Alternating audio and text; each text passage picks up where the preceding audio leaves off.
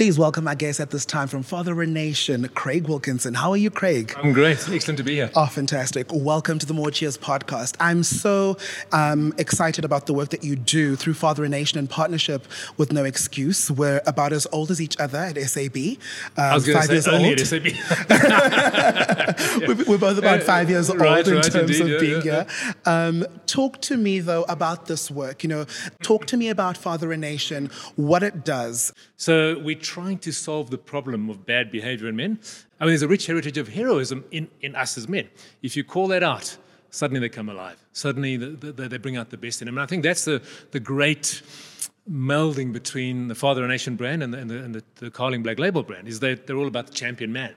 And so I've always said we don't have to reinvent masculinity. We need to rediscover it, you know, because rediscovering it is rediscovering the men who gave up their lives for women, who fought, you know, and that's really what we're all about. Fantastic. So, what does Father a Nation actually do um, in partnership with No Excuse?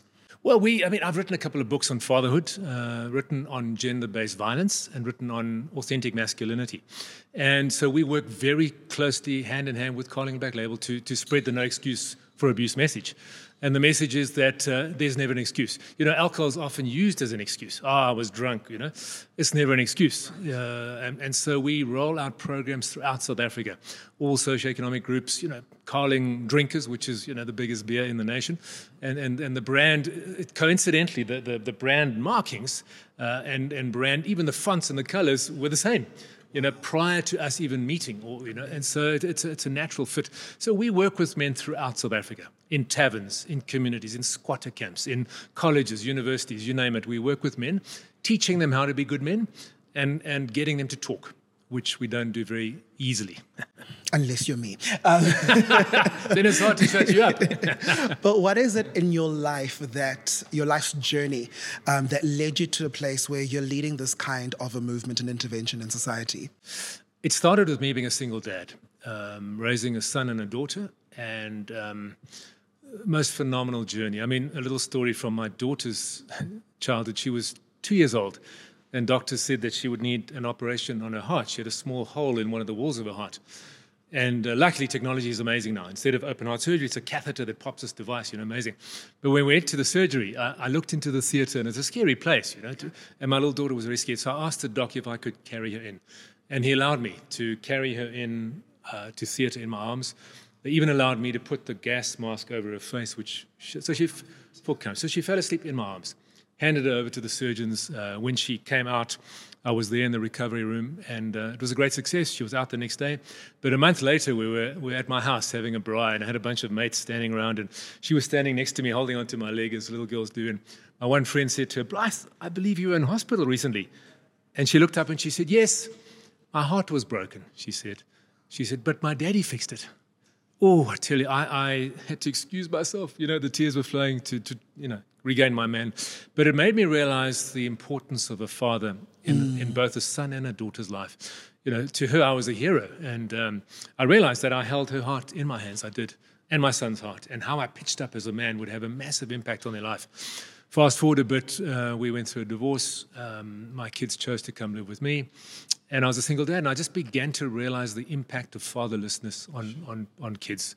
I became known as the pops to a lot of the kids, you know, and they were, it was just heartbreaking to see how many kids in South Africa. We, we were, as Sunny said, we're a fatherless nation. You know, we're one of the most unfathered nations in the world. And, and a lot of that's got to do with our history, our broken, um, abusive history and single hostile minds, etc., etc. But I realized the power and importance of fathers. And then uh, wrote a book about fatherhood.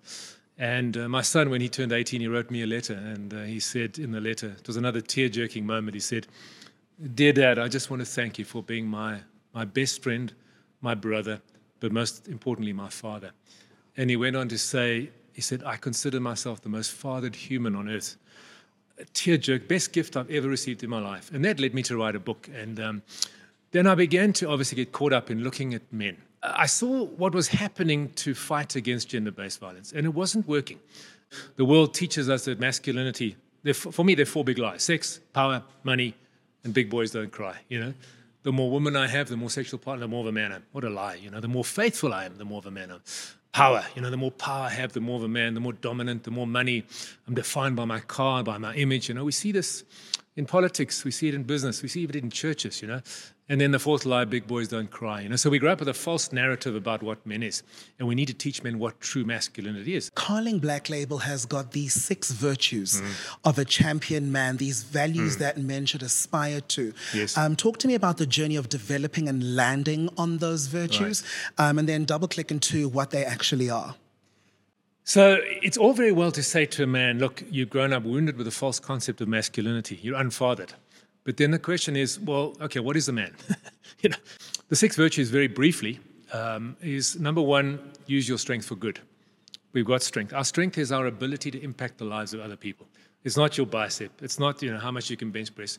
Uh, it's your ability to impact the lives of others. And mm-hmm. what are you doing with that? You know, you can fail to do that. Like you know, it's like I say a lot of men are like Eskom, you know, power, load shedding, you know. Uh, the power is not where it should be, you know, it's in the pub when it should be at the home. Um, or you can misuse your strength, you know, you can use it to dominate or abuse, or you can use it well. Love, serve, honor, protect, provide. And that's number one virtue of a good man. He uses his strength for good. Number two virtue is he judges himself by his character, not by his image, you know. Uh, someone, one of our mentors had a beautiful experience with a, a female judge, and she said to him, I attribute my success to my father. She said, We grew up in a shack. My father was very poor. He lived on a, on a subsistence grant. But every morning when I got up, he got up first and he'd boil the water for me to wash in. Every day when I came back from college, he was there to greet me. I owe my success to him. And uh, there was a man who was poor in money, but very rich in character, integrity, in what he gave back. So we judge ourselves not by our money, our image, our alligator skin shoes. We judge ourselves by Am I a man of integrity? Am I a man of compassion? You know. Number three virtue is we tend our fields. You know, every man has a field. You know, uh, in the field are people, things, responsibility, roles, duties. How well do I tend those? You know, for me, the only measure of a man's success is what impact has he had on the people in his lives. How's his wife? How are his children? How's his partner? How, you know, what? Uh, how's his country? so you judge yourself by your your your character. The, the third one, sorry, you tend your field, you take full responsibility. The fourth one is you build a band of brothers. You know, we walk alone as men. You know, I was at a funeral of a very close friend four or five years back, and we and we were chatting and we were saying, you know, did you know what Pete was going through. His name was Pete, and none of us knew, you know. And we realized that as men, we don't talk, you know. I might be dying inside. You ask me how I'm doing, I say, hey, dude, I'm doing fine, you know.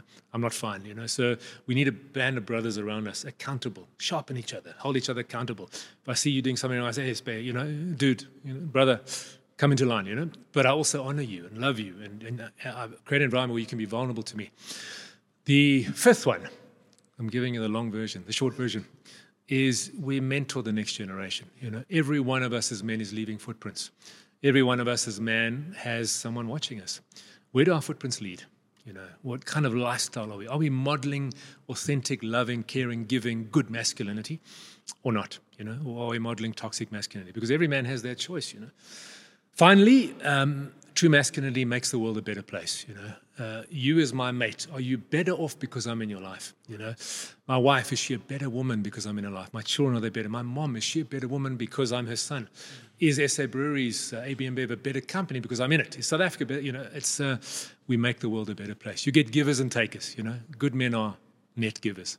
I love that. And um, it, it's so powerful to have programs that are built on such powerful and deep um, values based propositions. Um, but talk to me about the actual interventions of Father Nation um, across our country. What does that look like? What are the stories that you're seeing in our communities through these interventions on the No Excuse platform? Fantastic question. I mean, we do a variety. The overriding message is dude, you're a gift to the world, but you can also be a curse Make your choice. This is how.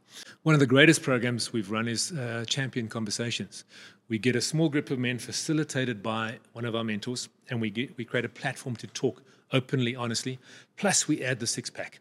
So this is you can talk here. You're safe. You're amongst brothers. But here's the answer to the questions you you cried out as a young man growing up. What does it mean to be a man? And here are the lies that you were taught. Let's dispel those lies. And uh, we've seen some phenomenal results. The results have been excellent. Just we need to father men men need to be fathered, you know, and given a platform to speak, speak openly. I think that's really, really powerful. And yeah, I think it's fantastic how we can put real purpose to pow- a powerful brand, creating a powerful and transformative um, platform of that brand, and really see meaningful change in our community. So I wanted to thank you for that work that you do and raise a toast um, to really bringing out the gold inside men. Um, so that ultimately a future with more cheers means a future with transformed, constructive masculinity in South Africa. Amen Cheers. to that. Cheers.